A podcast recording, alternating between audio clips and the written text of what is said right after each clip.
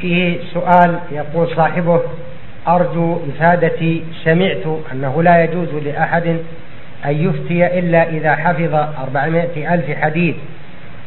آه، مع القرآن فما حكم الشخص الذي أفتى في مسألة يعرفها وتأكد منها أو لم يتأكد؟ سؤاله. القول بأن المفتي لا يحفظ كذا ويحفظ كذا ليس عليه دليل وإنما قاله بعض أهل العلم عن اجتهاد منهم رحمة الله عليهم.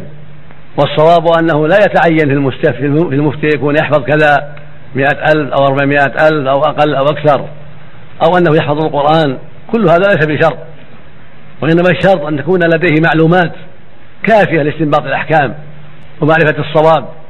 وإن كان بالمطالعة والقوة وإن كان لا يحفظ القرآن كله أو لا يحفظ إلا القليل من الحديث لكن ما دامت عنده القدرة على البحث والمراجعة والاستفادة والمطالعة فهو أهل لا يفتي بعد العناية وبعد المراجعة للقرآن الكريم وكلام أهل العلم فيما يتعلق بتفسير القرآن ثم ما يتعلق بالسنة.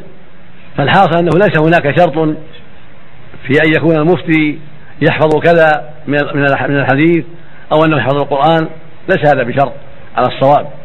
وإنما الشرط أن يكون أهلا للفتوى إما بحفظه للأدلة وإما بما أعطاه الله من القوة التي يستطيع بها المراجعة للكتاب والسنة ومعرفة الحق بالدليل.